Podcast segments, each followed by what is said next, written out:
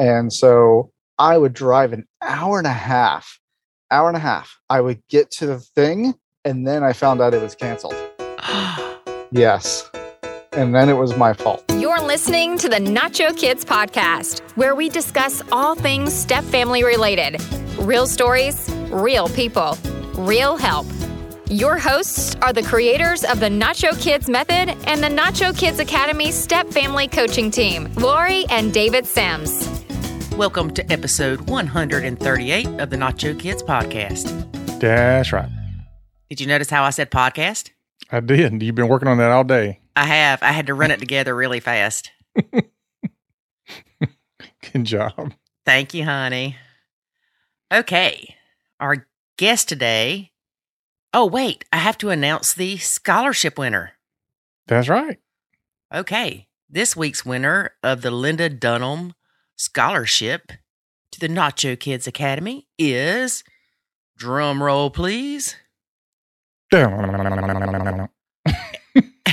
S. McDonald. Woo! All right. All right, S. McDonald, look in your email and find an email from us and reply, and we will get you started. Yeah. See you on the inside. See you on the inside, girl. All right. Our guest today is the husband of our guest last week. So this is Control Freak's husband and is going by the name Austin Powers. That's so groovy. they have been blending two years, and he has two bio daughters. And it was really great getting his perspective on things. And it's good to talk to them separately Mm-hmm. I bet it is. because they're not afraid to say stuff. That's right. I'm just kidding. He didn't say anything bad. He's, he's probably like, um, honey, I just want to let you know before this airs, I love you. No, I think she already told him beforehand what he could say. Oh, I'm just kidding, control freak. I'm just kidding. Oh, my I'm kidding. goodness. We love you, control freak. We really do. Here's your script that you must go by. We talk about all kind of stuff. We talk about how his ex is so crazy. Mm, We talk about guilty parent syndrome. We talk about his views on nachoing and what he thought when Control Freak came to him and said, I'm about to nacho. you know, that's got to be interesting conversation. hmm I don't want to tell you too much and give away too much. But if you didn't listen to episode 137 with Control Freak, go back and listen to that. And then listen to this one with her husband. Yeah. Do that. Yeah, do that. and we have a couple of announcements to make. Do not forget, in April of this year, we are going to Fort Worth, Texas. Mhm. Now, now, now, now, now, now. Yeehaw, y'all. Yeehaw! Getting my boots ready. We are going to be speaking at a couples conference with Laura Petherbridge. If you're interested in attending, go to laurapetherbridge.com slash events. Cool. Are you going to put like a link in the show notes? Yes, David, I will. Good. Because I won't know how to spell Pet the Petherbridge. Okay. Thank you. You're welcome, darling. that way you can sign up. I'll sign up. All right, so we are into the new year. Mm-hmm. At the time of this recording, there are a lot of things going on in the world with the weather and nature, I guess you would say. okay. Where are you going with this? well, I was just going to say that we are really thinking of the people in Colorado where the fires are destroying so many homes. oh, yeah. And personally, here in South Carolina, there have been nine earthquakes. Oh, they had another one? No, just when I told you eight, it was really nine. okay. Since I think December the 20th, nine. Yeah. And you claim you felt one. I didn't say I felt one, I heard one. How do you hear an earthquake but not feel it? I don't know, dude. But I woke up at the exact time they say that earthquake happened, and I didn't know what was going on. I thought somebody was in the house because I heard stuff in the house. I think Jackson was in the bathroom with an upset stomach. That's what you heard. He wasn't even home. He was in the mountains. yeah. It might have been you making noises now that I think about it. It's probably me snoring. Yes, Lord have mercy. If anybody has a snoring husband, I'm sorry. I don't I don't have a problem with it. Yeah, of course you don't. I don't know how you get any sleep though. It's like Hey, look here, sunshine. And it, Okay. like you don't that's what I thought. Well, at least I'm I talk in my sleep. I'm probably snoring so I can drown you out. Well, I tried to wake you up when I heard what I didn't know was going on at the time was apparently an earthquake, and you don't wake up. And then the other night they were calling for tornadoes, and the dog started acting crazy, and so I tried to wake you up. Then you got headphones on. I'm like, who sleeps with headphones on when there is supposed to be a chance of a tornado? Me. Obviously, I love my headphones. but yeah, I'm going to tell you, I'm one of these people. If I'm asleep and I hear something and it sounds like somebody's in the house, I'm thinking I'm already dead. They're awake and I'm not. You're awake and I'm not. So I just go back to sleep. You're like, have they seen how long it takes me to get out of bed? Well, you know, I'm thinking if by the time I've heard them, they've already probably been in here 30 minutes. Not true, actually. I'm a light sleeper. yeah. Well, sometimes. I don't know how you sleep through your conversations though. I wake myself up sometimes. Oh, I know. Yeah. Sometimes I wake you up. The most fun part, I and I have to fight busting out laughing when I do this.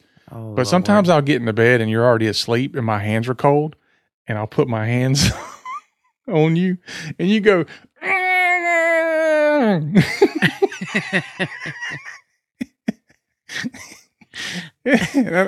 it's just so funny. See, y'all, look, he button pushing sleeping people. But and then I have to try my best not to just bust out laughing so loud that it wakes you up. So I'm fighting back, trying to laugh, which almost makes me laugh even more. There have been times when I've had to get up and go out of the room and start laughing So, David, why would you do that? to make you feel alive. Makes me want to kill you. I don't think you know what's going on. It's just you're asleep and all of a sudden there's a cold hand on you. and you don't say anything. There's no words, it's just noise.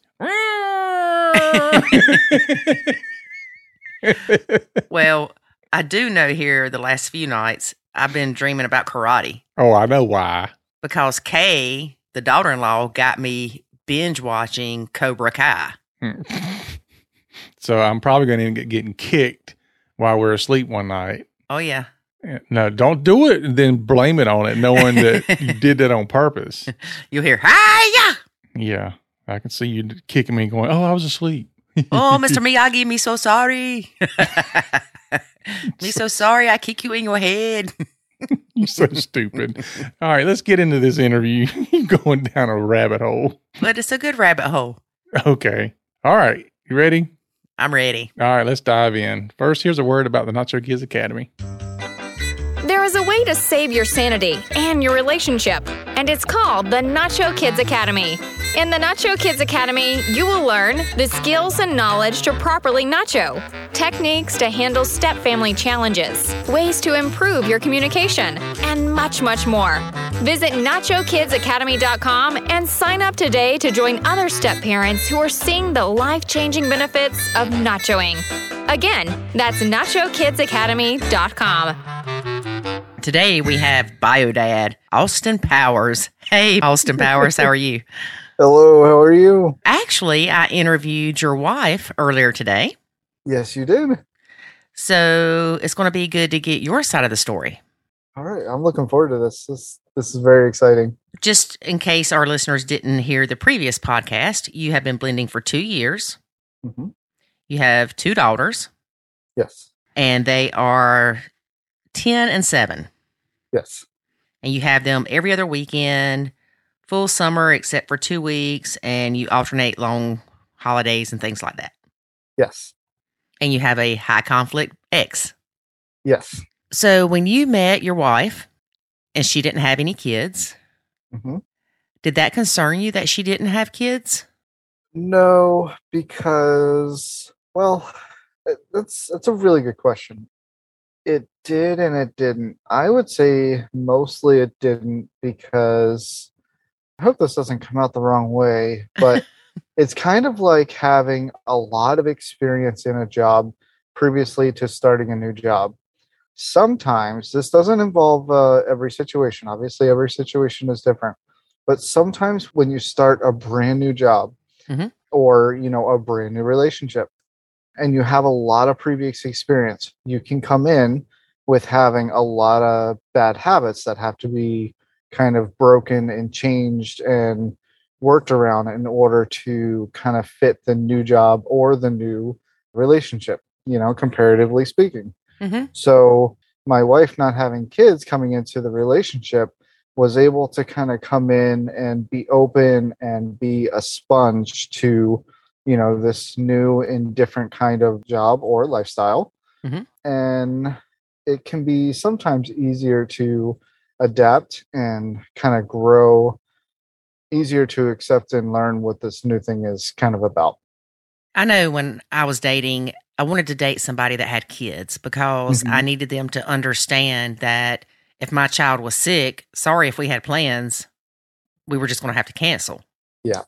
hmm And that's a that's an excellent point that you're also making, uh, in that there is also a uh, disconnect of having or one person having kids and the other one not, and it can be really hard to communicate what that's like for the parent and for the non-parent. And so it actually also does take a lot of extra work and extra communication just to get everybody on the same page. So there's a lot of a lot of pros and cons.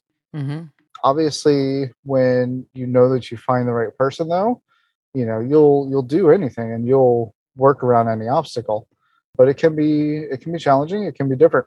You moved after you and your ex split up, Yes. and you couldn't bring your kids to where you moved to because you moved in with your wife, your soon to be wife. Yes. Was that in the court papers or your ex wife just said, no, that's not happening? the ex-wife basically just flat out said no that's not happening and started creating all these terms to whatever agreement she wanted to and because there was nothing held and bound by the courts she was able to kind of do and get away with pretty much anything that she wanted at least at that point in time now i am saying that it did come back and, and bite her in the hind parts a little bit later hmm because we were able to use that. However, yeah, there was also it doesn't help in the moment, that's for sure. And especially being in the type of situation that I had. So what I had to do is I had to resort to a alternate living situation with basically an Airbnb and it was not fun.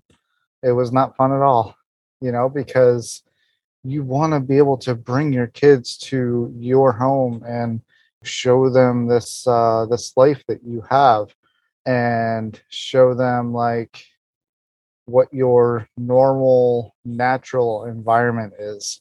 So trying to not only handle a really intense situation such as this and raise kids but now you have to adjust to a constant every other week living situation as well. That's got to be so hard and costly. It was hmm absolutely. So, when were the kids able to meet your current wife? I think it was somewhere around the mo- somewhere around like the eight month mark, maybe a little more, something along those lines. But the thing was, is that, and that was highly, that was obviously against, uh, not against what I wanted. hmm and the ex would say things like you know i'm not comfortable with the kids being around her until i've met her and things like that which is you know can be understandable but when hcbm is refusing to meet that person so that the kids can't be around them that's the problem and what's an even bigger problem than that is the kids met the ex's uh, current boyfriend way early on in their relationship, but wouldn't meet my wife so that I could bring the kids around. And that's because you had no say. Yeah, I didn't. Yeah, I had I had no say. So you didn't have court papers at the time. Mm-mm. And from speaking with you previously, you did go to mediation, but that was a waste of time.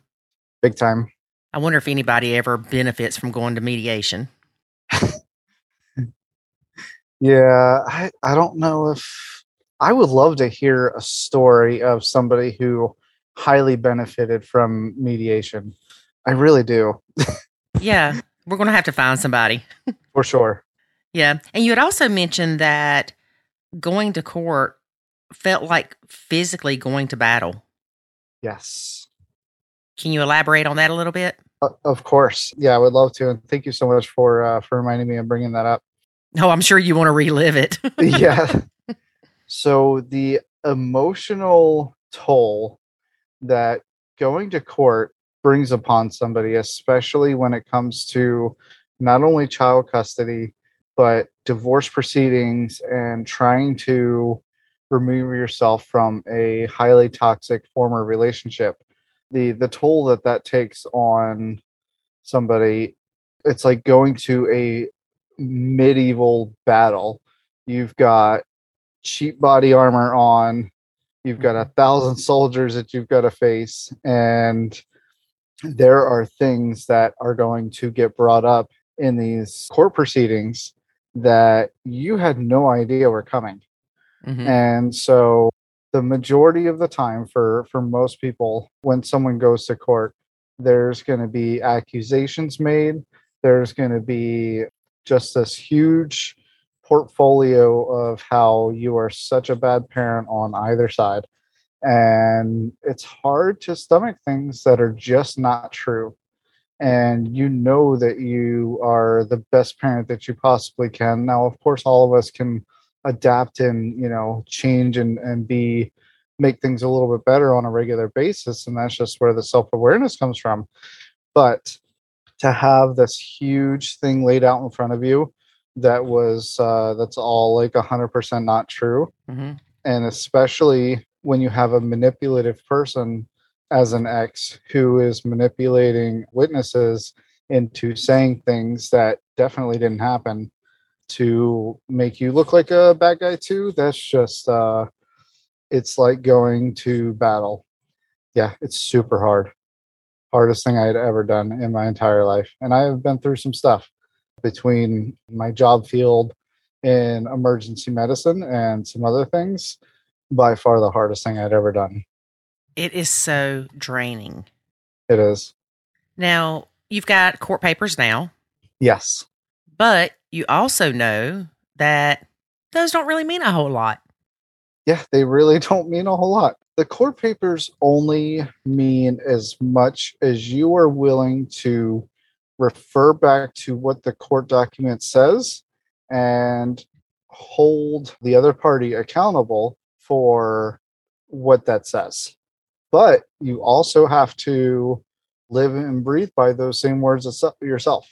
And without that, if you start immediately like deteriorating away from what the court document says, even if it's going to benefit yourself, then, well, first of all, what was the point in going to court to begin with? Why did you go through this battle? Why did you go through all of this trouble, all these, uh, you know, heartaches, uh, practically a week of re- trying to emotionally recover after two days of court, sometimes longer? Mm-hmm. why would you go through all of that if you're just going to deviate from what the court document says anyway? So you have to live and breathe every word of it and make sure that you're holding yourself to that same standard as well. But if you know you're not going to get in trouble, then it falls under morals. Morals, yes, your core values, who you are as a person. Absolutely. I agree. And it's really sad that they're not enforced more than they are. Yeah, it, it really is. So, in my specific type of case, it's really about kind of using these uh, small things, continuously documenting. Which I'm going to be honest, it was I'm still working on that part.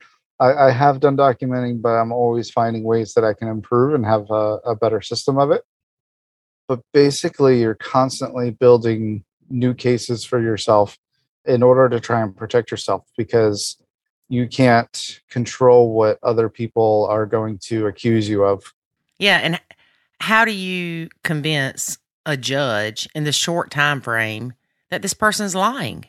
That's a that's a really good question. It's almost like we need lie detector tests in the family court system. Right? Yes.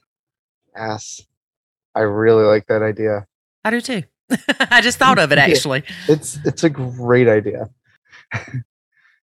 so, how do you convince a judge in that short amount of time that you have because you don't have much that, you know, the other person is lying?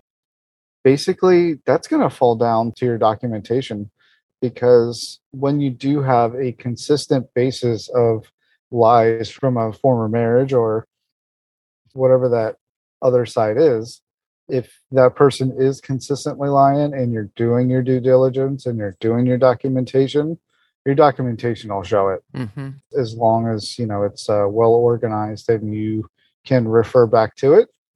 It's you know the the proof is definitely there.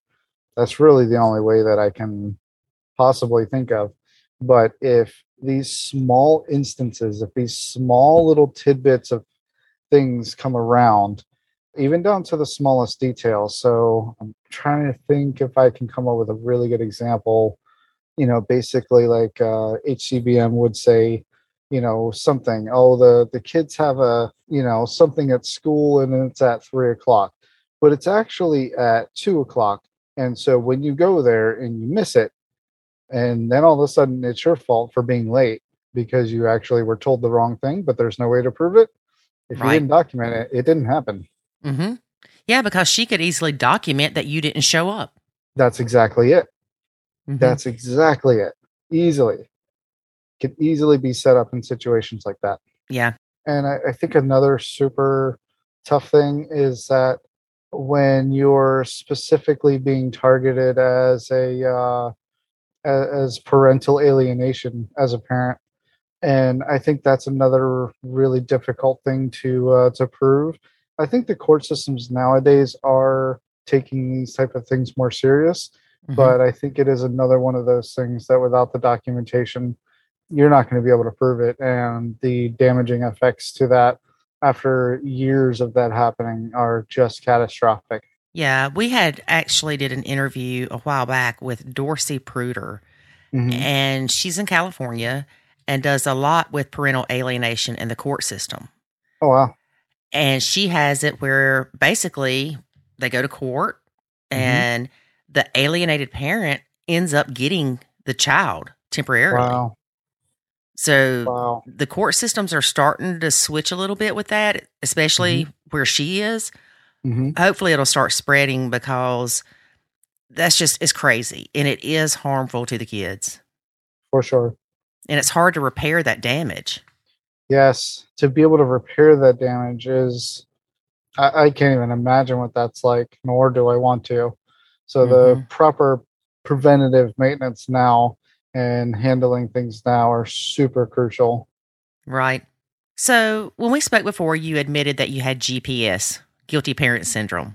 Yes, yes, I did. So yeah, the guilty parent syndrome.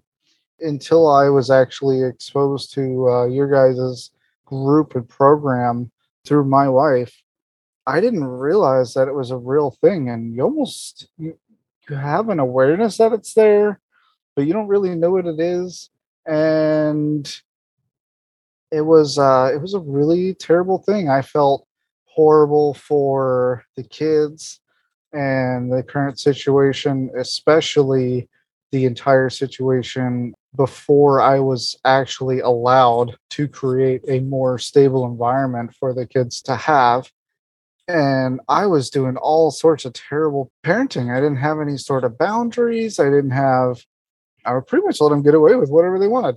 Uh, I mean, they were, you know, they were really young at the time, but I would let them stay up kind of as late as they wanted. I would let them have snacks and food and drinks whenever they wanted and pretty much anything that they wanted. just because I felt so bad for the current situation. And the worst part is that there was nothing I could do about it at that time. Mhm. And what I didn't realize is that what I could control was myself, my own emotions, and how I was letting the situation affect me. Mhm. And that's not something that I had a good grasp on at that time. And I kind of wish I did. But the guilty parent syndrome can definitely hinder a lot of your current judgments in those type of situations. Oh, I get it. I admit it that I have it. hmm Have you gotten better with it? Yes. Yes, I have. I have gotten much better with it. There's a lot more structure, there's a lot more boundaries and respect for boundaries. hmm So if you don't have the boundaries and then all of a sudden you try and implement them, like there's not going to be any respect for what they are and why you have them. And it has gotten so much better, especially after a lot of these, uh, a lot of these podcasts and a lot of the information and stories, such as what we're doing now from your guys' program and through a lot of communication with my wife as well. And yeah, things like that, but so much better now. And your wife started nachoing. Yes. When she first told you about nachoing, what was your response or how did you feel? I was actually extremely open to it. I was like, hmm, okay. I was like, this is something that she wants to do in order to enhance her relationship, not only with me, but with the kids, but with us as a blended family.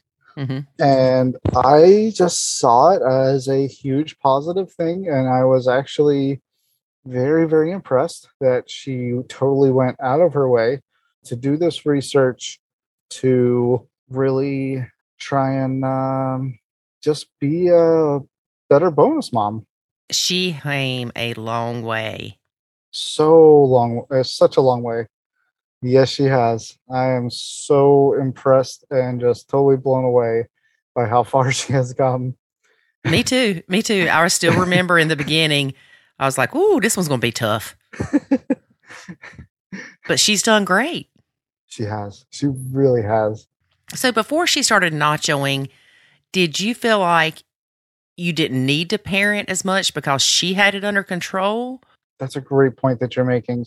So there's this huge balance to parenting and to life and things like that.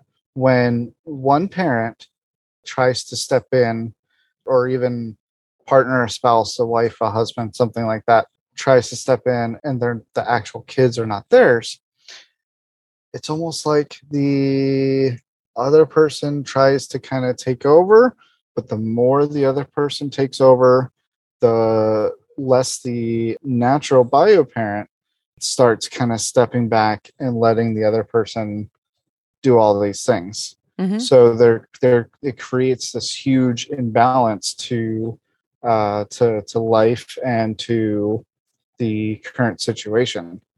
And I think one of the biggest things was not really setting the boundaries and the roles and responsibilities of what each person has. So the non-bio parent, you know, such as uh, such as my wife, the bonus mom, from the very beginning, we should have said that at any point in time, you know, she should get to decide whether or not she wants to do something for the kids. Mhm. And I think that was one of the biggest things and because there was areas that i was lacking that she had experience in that she was really good at she would just take over because she was so much better at it than i was Mhm. and i would just let her but then what gets really difficult when the um, uh, non-bio parent wants to step back it's a lot harder to Yeah, it, it is hard. It's easier if they come in and nacho.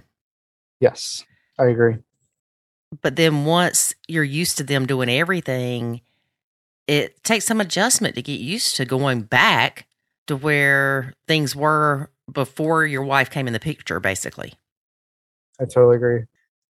What nachoing does is that it really allows the non bio parent to kind of, you know, not only help the um, bio parent, but to also not let the the situation have a huge negative effect on the non bio parent.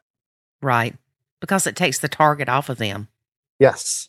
Oh, that's a that's a great point, Lori. So what I think sometimes happens is that as the non bio parent steps in more and more and tries to help the situation, the more and the bigger of a target that they put on themselves. Mm-hmm. And it's so easy for the step parent to be blamed for everything. Yes. All of a sudden, we're having to eat healthy crap. All of a sudden, we have a bedtime. All of a Mhm. sudden, our grades are being monitored. Yep. Well, what what changed? Oh, the step parent came in the The picture. step parent. hmm hmm Wow. Yep. And you had also mentioned when we spoke before that the Nacho Kids method made the bio parent, you, Mm-hmm. be more accountable for being a parent. Yeah. Hundred percent, absolutely. So, as things come up within the you know daily living situation, as things need to be taken care of, the more that the non-bio parent steps back and says, you know, this is this is not my problem, and you're gonna have to figure something out. The more that the bio parent has to take responsibility because whatever the situation is has to get taken care of and mm-hmm. you have to find a way. Now, it can be really beneficial that if you know that there's going to be a potential situation where you know you may have to lean on the non-bio parent to uh, to help with some things, you know, work related issues, things like that, and you have that future notice, and you can communicate that, then you know that's when you guys can really work together as a team as a family you know as a group. But if it's spur of the moment situations that you absolutely have control of as a bio parent and you're now putting all of those responsibilities on the non-bio parent it creates a huge problem hmm so this is where the nacho comes in these are nacho kids you know they're not mine Mm-hmm. and you have to figure this out. You created this situation, you didn't communicate with me, you have to figure this out.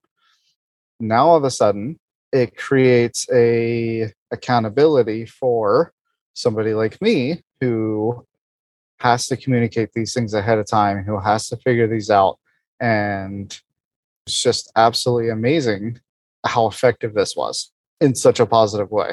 I'm so glad. Mhm. Now, I'm curious. I wonder why, and maybe you can help us with this Sure. just because you're a man, but I wonder why some men they look at it as, well, if she's not going to help me raise my kids, then why is she here? Whereas you're kind of looking at it as they're my responsibility and she's there if I need help. Hmm. It's kind of where when you expect something from somebody, there's no longer appreciation. Yes, great point. When you implement the expectation and you know, you absolutely expect the other person to help where you need help, but if you don't communicate that, then the appreciation is totally out the window and that creates a huge conflict within the, you know, within the family system. Mm-hmm. So the problem itself is still there, where, say, for instance, if I needed help with something, that's still there. But now, not only is that problem there, but the appreciation factors out. And now there's all sorts of uh, negative hardship feelings between two people. And you have this problem on top of it. Yes. It just compounds the problems. It compounds the problem. Mm-hmm. Yeah. Absolutely. I know when Jackson was little and he would be sick from school, I would call David and say, I've got to go get Jackson from school. And he was closer than I was. For me to leave work is about 45 minutes to go get him. So there was no go getting him, bringing him home, Mhm. and then going back to work. It just didn't make sense. Yep. And he would say, I'll go get him. And I'm like, Are you sure? Because it wasn't his responsibility, but it just made sense because he was already in town Mhm. and he had the flexibility where he could stay home and work. Mhm. And people say, What? But he was nachoing. Well, yeah, Mhm. but he didn't mind helping me out with those things. And he knew I greatly appreciated it. Yes. But to use this as the other kind of situation, so say in that same instance, if Jackson was sick, you're 45 minutes uh, away, you know that you know that your husband can help you and to go and pick up the kids and that he has the flexibility, but he doesn't want to do it and you feel that he should anyway because there was no sort of communication between you guys, Mm-hmm. then, you know, that's where that compound confliction really starts to come into play. So, if at any point in time, even if it's more out of my way or if there's extra steps that I have to do because I am the bio parent and those responsibilities are mine. So, anything that my wife does is extra, is bonus Mm-hmm. she is the bonus parent. Anything that she does or doesn't do, if she doesn't do something, then you know I have to take care of that, and because it's my job anyway. Mm-hmm. But if she decides that she does want to do something, anything at all, for the kids, then it's a hundred percent bonus, and you know that's why she's partially the bonus mom Right. it's all just a bonus. So appreciating the things that the non-bio parent is willing to do has to be met. Right. And if I would have called David and said, just wanted to let you know Jackson's sick, so I'm leaving work to go get him, if he would have Mhm. just said, okay, I wouldn't have asked him to go get him.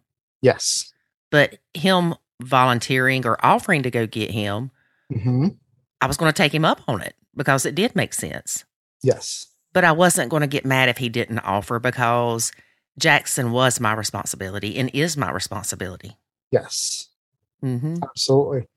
100%. One other thing we talked about before was, and you said this perfectly, and I loved it, is before nachoing, things were almost confusing. Yeah. Yeah. Before nachoing, things were were almost confusing. Like it, it didn't understand why I was feeling I wasn't doing my job, even though you are, even though you're trying to take care of things, but there's a disconnect in communication of why there's uh, you know, this uh and I really like the way you said this, is this compound, you know, conflict. But these things would just kind of build up and I didn't understand why. But Mhm. it was nachoing that gave me the reminder that anything and everything with the kids is my responsibility. And because I wasn't meeting those expectations, and my wife was trying to take that some of those responsibilities off of me and part of that was because she may have felt guilty because of the situation that I was in. Hmm and that's you know that's another thing too. But because she was feeling guilty because of the situation that i was in and she was trying to take some of that off me Mhm. that there was this huge compound confliction. And you don't understand why and it is confusing. And it's hard to kind of grasp and figure out and understand at the moment so when nachoing started taking place it reminds you that anything and everything with the kids is your responsibility and at any point in time the um the non-bio parent can and should be able to just step back and be like it's not my problem Mm-hmm. Yeah. Without the bio parent taking offense to it. Yes without the bio parent taking offense to it A- absolutely and that's uh yeah that's a great point too it really is so yeah you just have to have to be okay with it i guess you get used to and you start taking for granted Mhm. all of the help, Mhm. all of the things that the non-bio parent is doing and they start doing so much and on a regular basis that you know you start kind of getting away from the realization that it's not their problem Right. You know, I wonder if a lot of men have issues with it because of how things have been for so many years that the woman takes care of the kids and the house and all that. Hmm. Whereas if your wife is not showing, then say she's not showing dinner, then that's your responsibility. And it goes against how everybody was raised back in the day.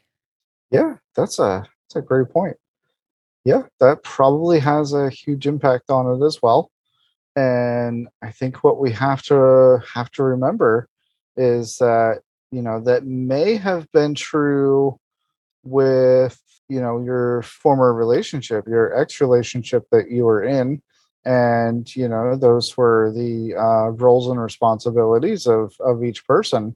But that doesn't mean that that's the new roles and responsibilities of this new relationship.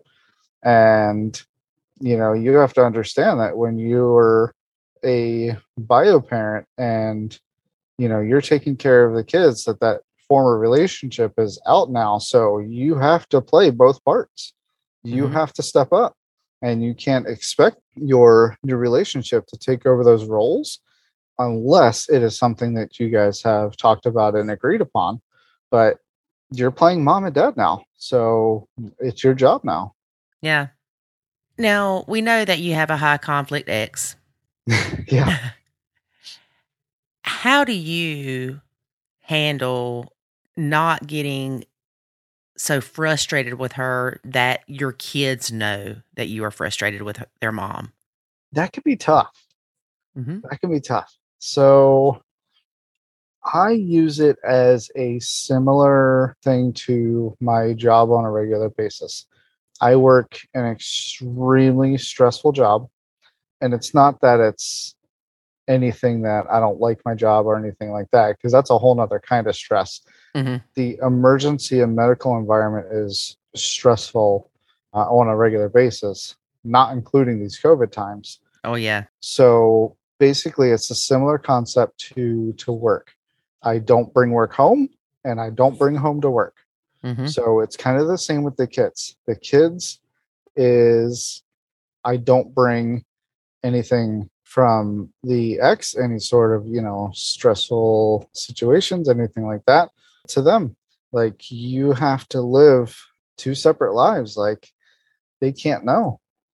Yeah it's it's it can be really hard to uh, to do that sometimes.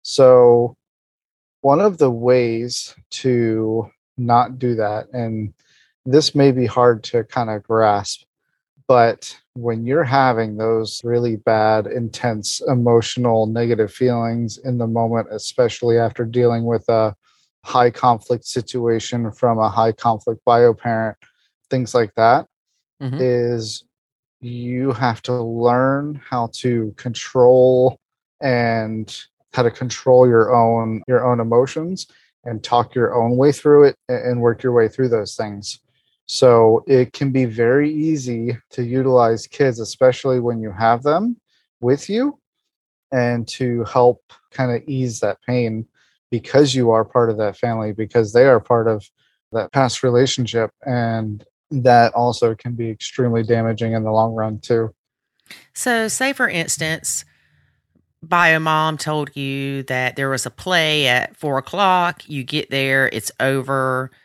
You realize it started at three and that she mm-hmm. was, let's just say, less than truthful with you about the starting time. yep Would you say something to the kids to the effect of, sorry, I'm late. Your mom gave me the wrong time, or sorry, I'm late. There was a miscommunication. Or do you just say, I'm sorry I was late and leave it at that?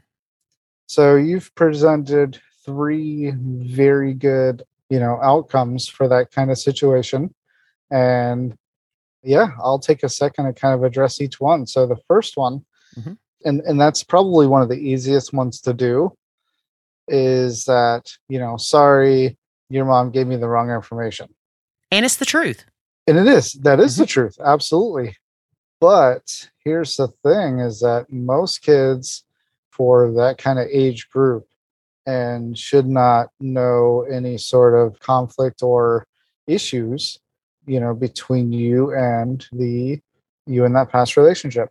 hmm So anytime you start putting blame on another person, even if they're the ones who did it for the kids, if you start blaming the other parent for things, then in the long run, that will take away accountability for the kids' actions themselves at a later time because they have learned the behaviors and the patterns that they can just blame it on something or someone else. And then it becomes acceptable no matter what the situation was. hmm And so the next one that you had mentioned, sorry I was late, there was a miscommunication. I think that's probably the best option of the three, but you can't really, I don't want to say you can't be mad at the HCBM because you can, but you have to hold yourself accountable. So any sort of information that you're getting, you almost have to use it as uh, as a tool to benefit yourself. But if you're solely leaning on on uh, HCBM or whoever for a piece of communication, and as your primary uh, communication for updated information for the kids, then shame on you because you're already in a situation where you know you've had to go through all this uh, probably all this divorce proceedings and you know this huge battle and that person has already blamed you for all these things that you didn't do and Mhm. now all of a sudden you're trusting what they're saying about proper times and things like that you Mhm. absolutely have to do your own due diligence and you have to follow up and say if she says it's three o'clock i'm going to be calling the place or calling whoever's hosting that play and making sure it's three o'clock Yes. because I've gotten myself into situations where I was doing that same thing and I was relying on that person for that information. And so I would drive an hour and a half, hour and a half. I would get to the thing and then I found out it was canceled. Yes. And then it was my fault. yeah. Yeah. And you can't blame the uh, the other person.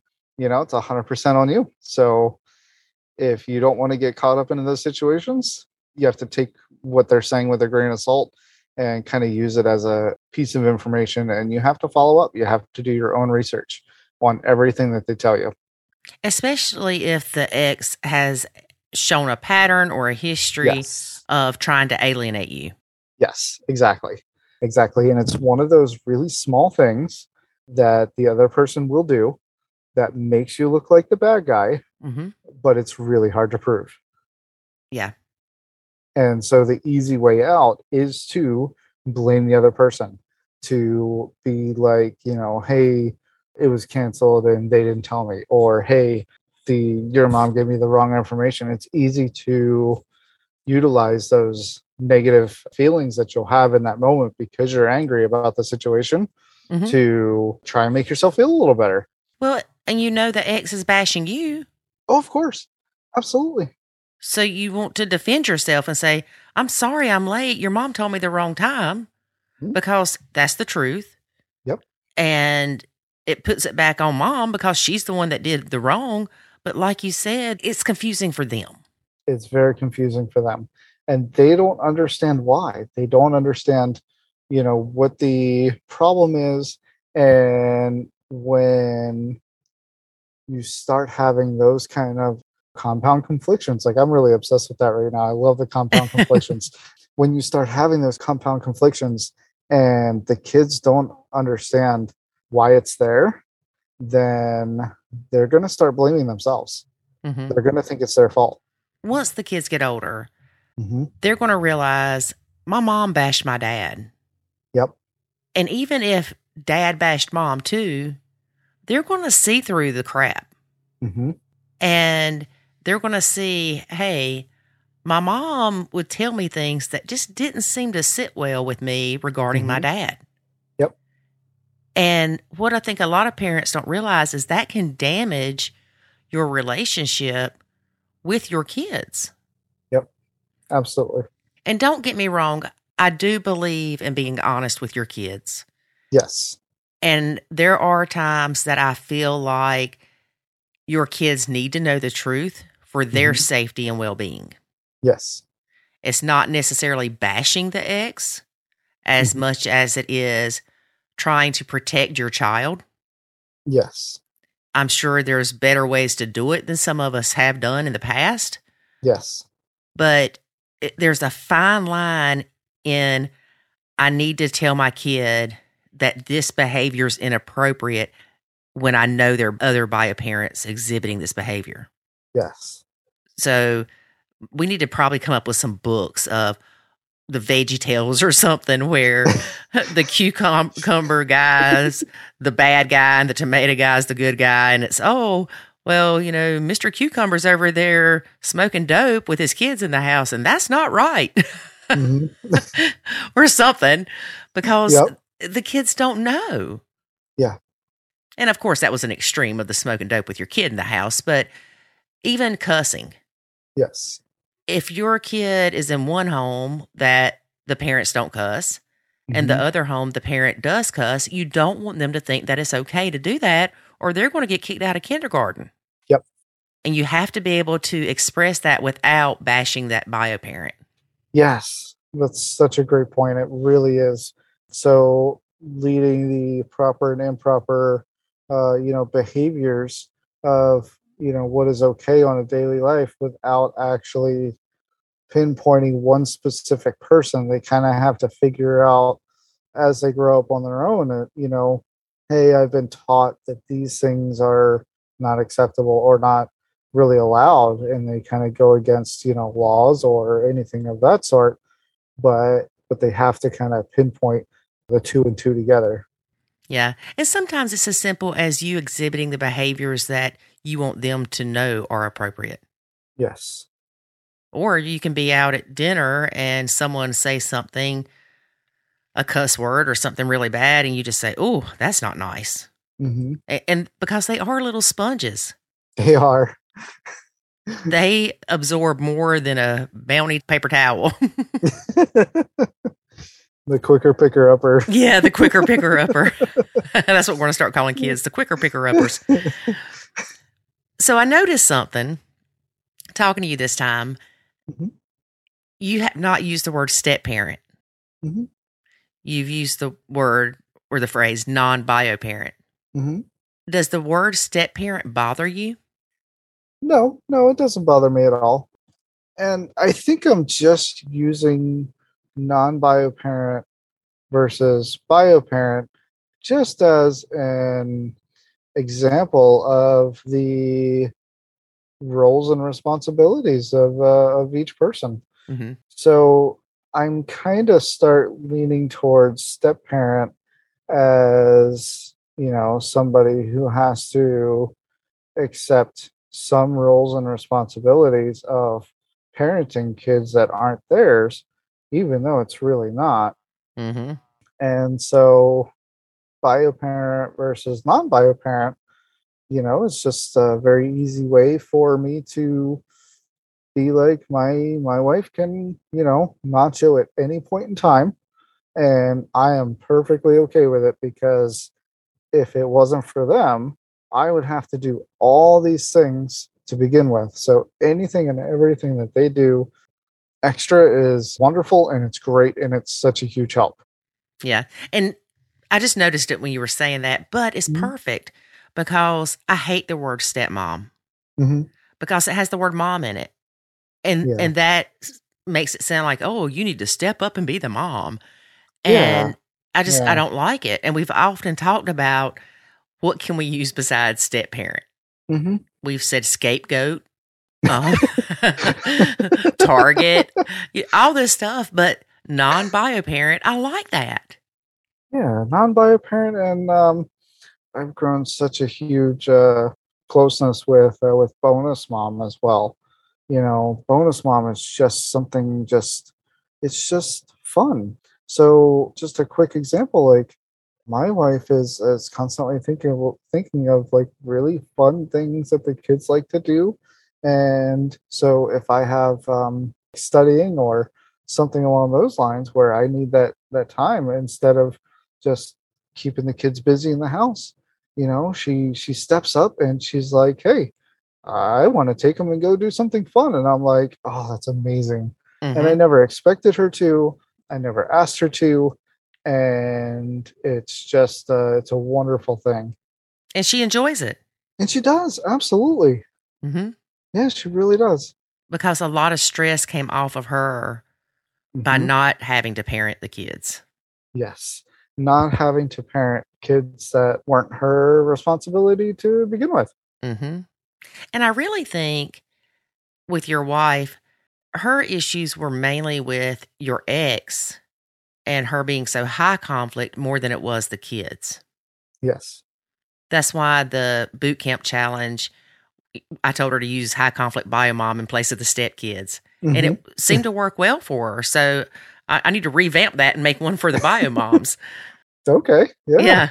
i like it So, would you say that the Nacho Kids Academy, since your wife joined, has improved your relationship? Yes, absolutely. Yeah, 100% has. And it's just like a lot of similar things in life where it's not a clear cut and cookie dry method that, you know, if you do this, this, and this, then it's going to work. And it's just not the way it works. So you have to use and utilize these uh, these stories and these similar situations and because every single situation is unique in its own and every family is unique in its own along with uh, personal beliefs and core values and a lot of things like that so you have to find the way that it works for you Mhm. and find the way that you're having improvements. So it's not necessarily a matter of if nacho kids uh, academy is going to work for you or not. It can and it will absolutely work but if it's not working you have to do something a little bit different to get the outcome that you're trying to desire such as just more boundaries in the household or the proper balance of parental responsibilities within the household Mhm. so you just have to find the find the way that's going to work for your family and your household but 100% Exactly. And that's like your wife taking your kids and doing things. Mhm. She enjoys that. So, sh- no, she doesn't need to nacho that. Yeah.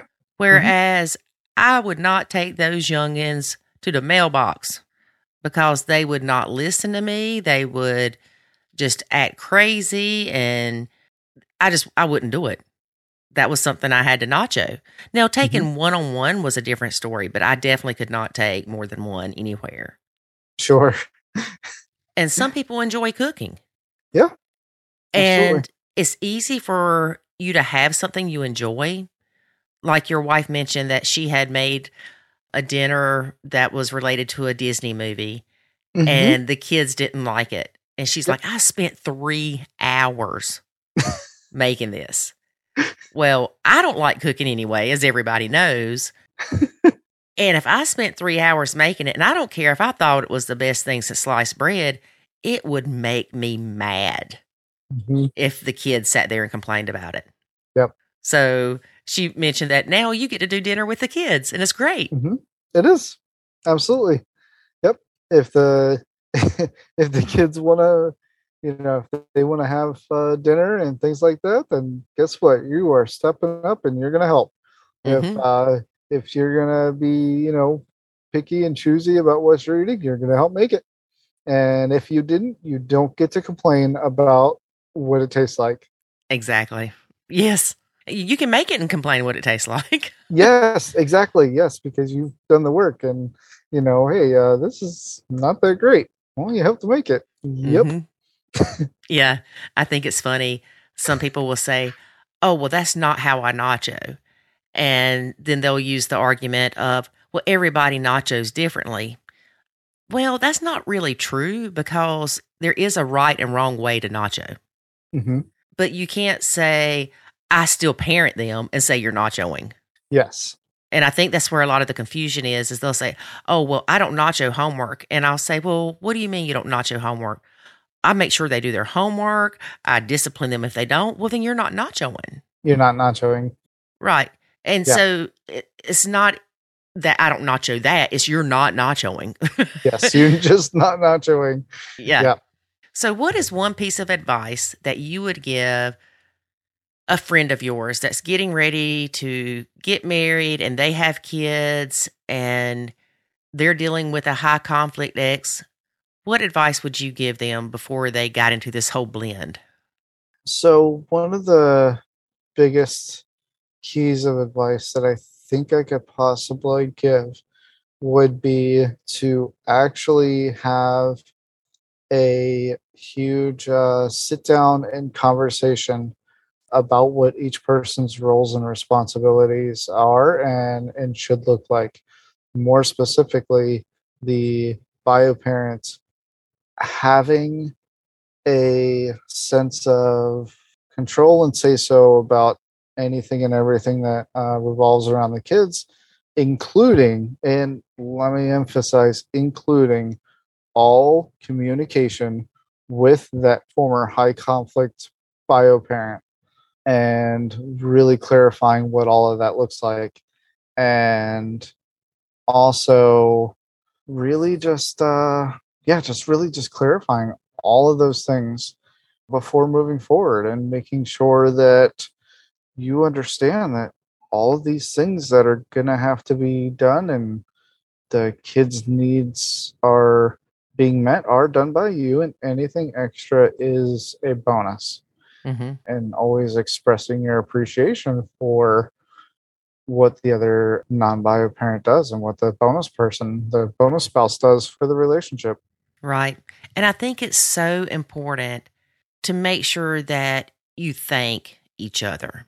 yes A lot of times, David will bring me a fork when he sees I need one without me even asking. Mhm. And he's attentive. I'm Mhm. not, but he is. and it's important for me just to say thank you to him because I do appreciate it. Yeah, absolutely And that's something I try to instill in my son is say please and thank you. Yeah. Because if not, it sounds like you're demanding and ungrateful. Yeah. Really appreciating life and all of the fine details that it in, you know in, entails including all of those really small things and all the little things because uh, in in my line of work it can end as we're talking right now. And you sometimes and a lot of times don't have any control of that. And so yeah don't take anything for granted. If you're open and very appreciative of everything, it really brings a huge quality to the new blended family. And don't wait for a tragedy to make you realize what truly is and is not important. Absolutely. Broccoli is not that important when it comes down to a kid being sick or something bad happening. Mhm. And just just remember that. And a lot of times I talk about that in these challenges because you've got to put things into perspective. Yeah, it might make you mad that they don't eat healthy. So what? Yeah. Are you going to lose the your marriage or your relationship, the person you love, because their kids don't eat healthy? Mhm. No. Well, if you, I mean, some people probably would, honestly. Maybe. Yeah. Yeah. He doesn't make them eat healthy and he doesn't listen to me. And then it just spirals. yeah. And then at that point, you know, then tragedy does strike. And then all of a sudden it didn't matter. And you wasted all this time over broccoli that didn't have cheese on it three years ago. Yeah. And then you end up in another blended relationship. And guess what? You're going to fight about the same stuff if you don't learn how to do it now. Mm-hmm. Yeah. Well, Mr. Powers, thank you so much for for first of all being so supportive of your wife in her journey to learn how to nacho and for not criticizing her for not wanting to be mom to your kids and not expecting her to be mom to your kids. Yeah. And secondly, thank you for being a guest on our podcast and giving us the bio dad's perspective. Awesome. Well, of course, you're very welcome, and it's been uh, the pleasure has definitely been all mine. Thank you so much, Lori. Thank you. I think it's funny that Austin Powers calls me Miss Lori. Because he knows you're old. David. I'm not ancient. Uh, you're getting there. David. What? If you're lucky, you will get there. You're- looking at this all wrong. Like somebody told me not long ago when I, my birthday came around and all these people saying happy birthday. And somebody posted, dang, you getting old. And of course, the person that posted that was probably 70. Be like, dang, you almost did. yeah. And I'm thinking, well, you know, it beats the alternative. So I don't mind it. I don't mind getting old. And I get around better than people younger than me. And I won't point out anybody, you know, in particular when I say that. You talking crap about me, ain't you? I didn't say anything about you. I have a knee issue. I don't know what's wrong with it. And David's makes fun of me, calling me limpy, like the limpy deer we got in the yard. Come on, limpy. oh, that's so funny. But but you did get me this little knee thing the other day that helped. Oh, it's, it is helping now. Well, it helped the other day, then it hurt more yesterday. So I don't know. I'm trying to offer to get you one of those little rolly things you put your knee on, roll around on. But I know what you'll oh. do. You'll ram into everything, knock stuff over, probably roll over my toes, roll over the dog's tail. Well, the thing is, it kind of hurts to bend it, so that would not That wouldn't work. good. Yeah. So yeah, so I mean, you're walking like a mummy now, like a stiff leg mummy walking around. Okay. so we'll let y'all know about my knee once I have the MRI done to see what's going on with that. See, if you lived in London, it would it'd be fine because be like, I'm your mummy. oh, it probably hurt it kicking you that night it probably was. that I thought there was a bull jumping in the bed. Yeah. well, you've been watching all that Cobra Kai stuff, and that's probably what hurt your knee. It hurt before that. It's been hurt for like three months. Okay. Well, it's time to stop faking. What? Dude, if I was faking, oh, I'm faking the swelling in my knee. Okay, I'm really good. That's why you keep asking me, is it still swollen? I'm looking at it going, looks fine to me. If I could fake my leg swelling, I would fake myself skinny. okay. All right. And it might look fine to you, but you can't see. I can tell through my clothes that this one leg's fatter than the other. Shut up. Speaking Oh, of old decrepit people, Betty White died. Why would you call her old and decrepit? Well, she was 99. And she got around better than you.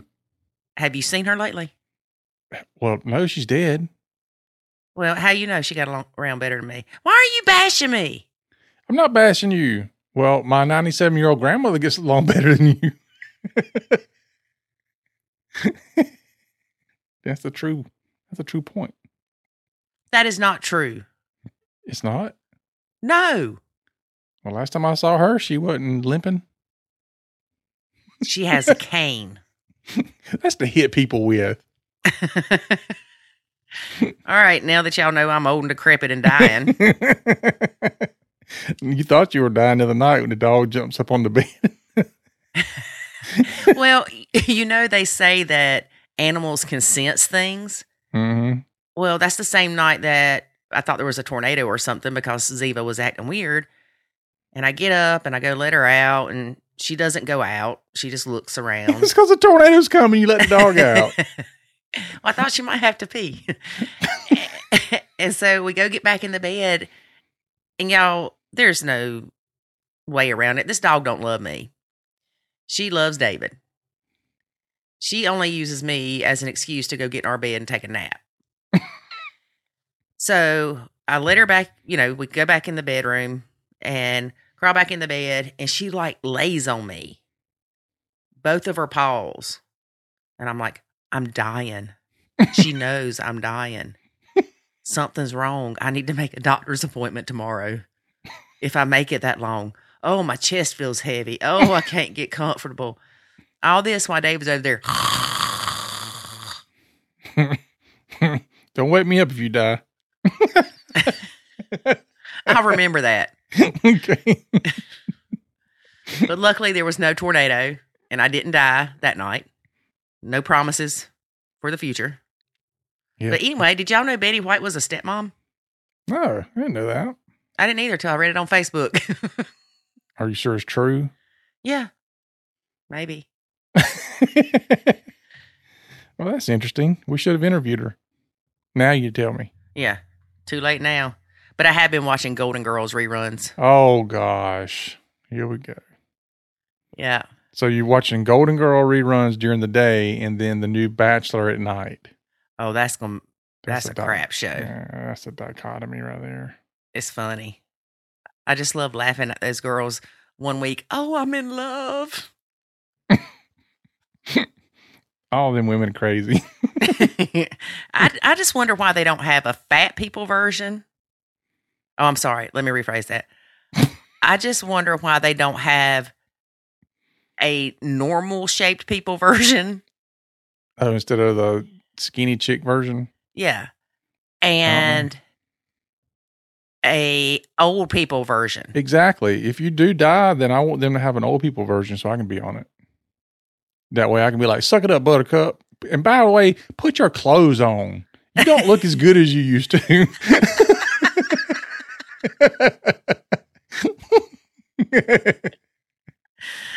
Could you imagine the old people version? yeah, it'd be funny. I'd be like, I mean, it's like, here, hand out the, what, don't they hand out like a rose? hmm You're like, hand out the rose. Be like, I'll beat you with this thing. Give them all canes. Would you There you- accept my cane? Would you accept my denture grip? Fixodent. Fix a dent. That's it. That's the word I was looking for. I was way off. grip. A dent your grip. but that would be funny though. Yeah, it would be. Uh, well, you know, if you think about some of the older people, um, like I remember my grandmother, she got to the age where I remember her telling me, she's like, I'm at the age now where I can say what I want. I don't care. I think we talked about this before because a guy at work told me that I was going to be a very interesting old person that just told everybody exactly what I thought. I said, I oh, do Oh, that you, now. You were, I was gonna say you're doing that when you were younger. That's what got you in trouble. hey, Nacho taught me not to do that. I know. Thank goodness. Yeah. whew. Thank the Lord for Nacho. Thank the Lord. So yeah, it it would be interesting. It would be interesting to have those different variations of the show. And it's not always, you know, the hot guys and hot girls. Let's let's throw some reality in there. It's supposed to be reality TV. Yeah, but can't you see your 70 year old grandma and your 70 year old neighbor making out on The Bachelor? Yeah. I don't really enjoy watching any of them making out, honestly. no, The bikini nights are the only nights worth watching. David, You know, other than that, it's not worth watching. You never watched pageants unless it was bikini night or the bikini part, did you? Is there any other reason to be watching it? Yeah. I mean, just because some 30 year olds jumping around singing the good ship lollipop? Shut up. Hush your mouth. Hush it. And I was not 30. Anyway, but that would be very interesting. Yep. I think they should do like a they should do a step family version. Oh gosh, like the wife swap, but have people that are going to be a blended family. Yeah. Oh, and they have to go through the nacho coaching before they can get married or engaged. Well, there was a dude a while back that had um a kid or two. I know he had one and he left Yeah. because Something his like little that. boy wanted him to come home. It was sad. That's what they should do. But here's Yeah. my thing, and then we'll get off the subject and wrap up. I see you swap and spit with somebody. You think I'm going to go right behind them and kiss you too? That's just nasty. You talking me? Anybody. Oh, okay. Because, you know, whoever on The Bachelor or Bachelorette, they'll be kissing somebody, and then the next scene they're kissing somebody else. It's like, ugh. Are y'all not afraid of gingivitis?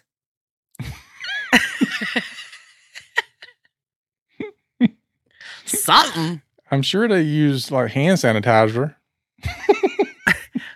Well, they're not using tongue condoms.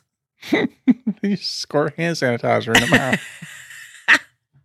they drink enough alcohol in that show. It's killing off anything, anything that could possibly get them. That's probably true. That is probably That's true. why the first night they go ahead and have open bar.